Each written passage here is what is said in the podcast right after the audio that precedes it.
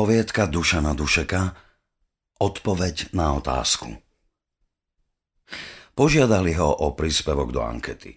Trápil sa s ním celé popoludne, hľadal slovo za slovom, medzi tým sa zotmelo. Písal, že na otázku o spôsobe a metóde písania môže odpovedať iba čiastočne, hoci pravdivo, lebo každá pravda je len čiastočná.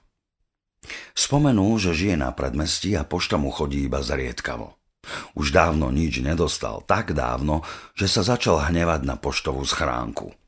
Obálka s listom poteší. Tým chcel povedať, a napísal to, že keby sa im jeho odpoveď z akýchkoľvek príčin nehodila, môžu ju pokojne spáliť. Nebude sa hnevať. Potišili ho už tým, že našiel ich zásielku a mohol odpustiť úbohej schránke, ktorá za nič nemôže. Pokúsil sa odpovedať príbehom, stručným opisom skutočnej udalosti a prosil ich, nech sa neboja, nebude sa rozpisovať, raz, dva, skončí. Začal vetou o návšteve. Asi pred týždňom boli u nich švágor so švagrinou a ich malým Jakubom. Označili ich za peknú rodinku. Malý Jakub sa podobá na Olivera Hardyho. Posedeli Porozprávali sa a na večer ich aj so ženou išli odprevadiť na zastávku trolejbusu. Bolo leto, nízke slnko, bez vetrie. Uviedol, že na tom istom mieste majú zastávku aj ďalšie linky. Okrem trolejbusovej ešte dve autobusové a možno aj nočný spoj. Dlho nič nešlo. Na chodníku sa zhromaždila skupinka ľudí. Vracali sa z prechádzok a návštev, medzi nimi tri alebo štyri detské kočíky. V jednom sedel Jakub. Objavil sa autobus. Dlhá harmonika, vyšiel zo zákruty a blížil sa k ním. Za ním ešte jeden a v zápetí trolejbus, ktorý zastal dobrých 30 metrov od zastávky. Vysvetlil, ako si mysleli, že vodič počká a potom pomaličky príde k ním, ale autobusy odišli. A v tom videli, že aj trolejbus má otvorené dvere. Rozbehli sa, za nimi ďalšia rodina s kočíkom a deckom, vodič videl, ako bežia, trolejbus sa nehýbal. Usiloval sa opísať švagra, ako nacvičeným chmatom vniesol kočík s Jakubom na zadnú plošinu – tieto kočíky sa dajú ľahko zložiť ako dážniky. A potom len spomenul, že pomohol s kočíkom druhej rodine, mladému mužovi, lebo jeho žena bola v druhom stave. To bolo všetko. Odstavec zakončil vetou, ako videli, že si všetci cvikli lístky. Švagor so švagrinou im mávali, potom si sadli, aj Jakub im mával, no trolejbus stál. Vodič v bielom tričku povedal – a kto mi bude hlásiť nástup s kočárom? Prekvapenie sa dalo vystihnúť jediným slovom. Ticho. Alebo dvoma. Náhle ticho. Kto sa ma tu spýtal, či môže nastúpiť? Švagor prešiel dopredu. Trolejbus bol prázdny, iba na dvoch sedadlách sedeli staré babky a na veľkom sedadle pri predných dverách žena s dvoma deťmi. Veď ste nás videli, že utekáme, povedal švagor. A trolejbus je prázdny. Dva kočáre neberem. Na čo sú predpisy? Švagor sa vrátil na zadnú plošinu. Vzal malého Jakuba, položil ho na kolená švagrinej a zložil kočík. Teraz už je tu iba jeden, zvolal. Vodič sa ani neobzrel. Nehlásili ste nástup, alebo vystúpite, alebo ďalej nejdem, mne je to fúk.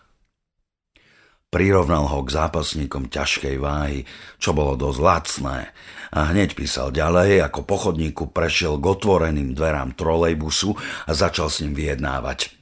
A zastali ste na zastávke? Nezastali. Veď ste videli, ako bežia a nastupujú, tak čo ste sa hneď neozvali? Mladý muž, ktorému pomohol s kočikom, zavolal.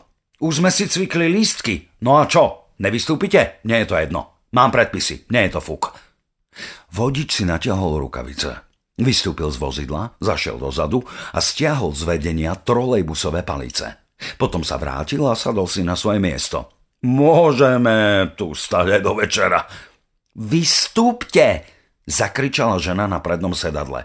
Písal, že až vtedy zbadal kornútik zmrzliny pred jej ústami a takisto pred ústami detí. Nepočujete? Nechaj tak, povedal vodič. Musela to byť jeho žena s deťmi.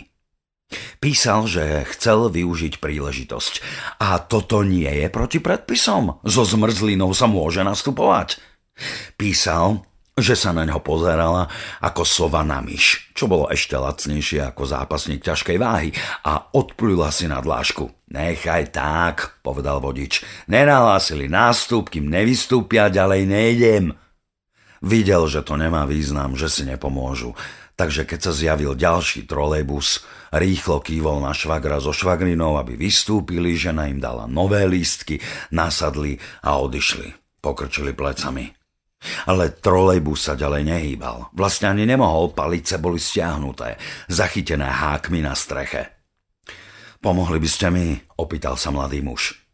Písal, ako vošiel dnu, ako spolu chytili kočík a vyniesli ho na chodník. Aj mladá žena chcela vystúpiť. Ty seď, povedal jej mladý muž. Potom prešiel k predným dverám, kde sa najprv díval do zeme a potom si vzdychol. Môžeme nastúpiť s kočíkom? Pýtal sa. Vodič prikývol. A kým naložili kočík, vyšiel na cestu. Zapojil palice na vedenie a vrátil sa do trolejbusu. Dvere sa s buchotom zavreli, kolesa poskočili, odišli. V tej chvíli sa niečo zmenilo. Zvuky, svetlo, vzdialenosti. Opísal to ako náhlu stratu vedomia, no zároveň vylepšenie zraku, lebo zrazu veľmi jasne videl, ako sa vrhá do trolejbusu, ktorý tu znovu stál. V rukách drží nôž, sekeru a pílku. Chladnokrvne pichá do šoférovho tela, mláti ho sekerou po hlave a pritom sa smeje. Znovu a znovu ho zúrivo trieska do tváre, delí ho, štvrtí, robí z neho mastné framforce, dupe po ňom, tancuje, kope, pluje, stále toho nemá dosť, nemôže sa zbaviť svojej zúrivosti a hamby, až ho nakoniec žena pomykala za ruku a počuli ju, ako naliehavo volá Stoj, kam ideš, veď máme červenú. Na to precitol. Poboskal končeky jej vlasov, ktoré k nemu zavial vietor a obaja prešli cez cestu. Stmievalo sa. Pomaly sa blížil k záveru. Večer si uvaril čaj a nad všetkým rozmýšľal, až sa mu parilo z hlavy. Alebo to bolo z čaju, tak či tak. Zrazu si povedal, že skutočnosť je neskutočná. A takisto naopak.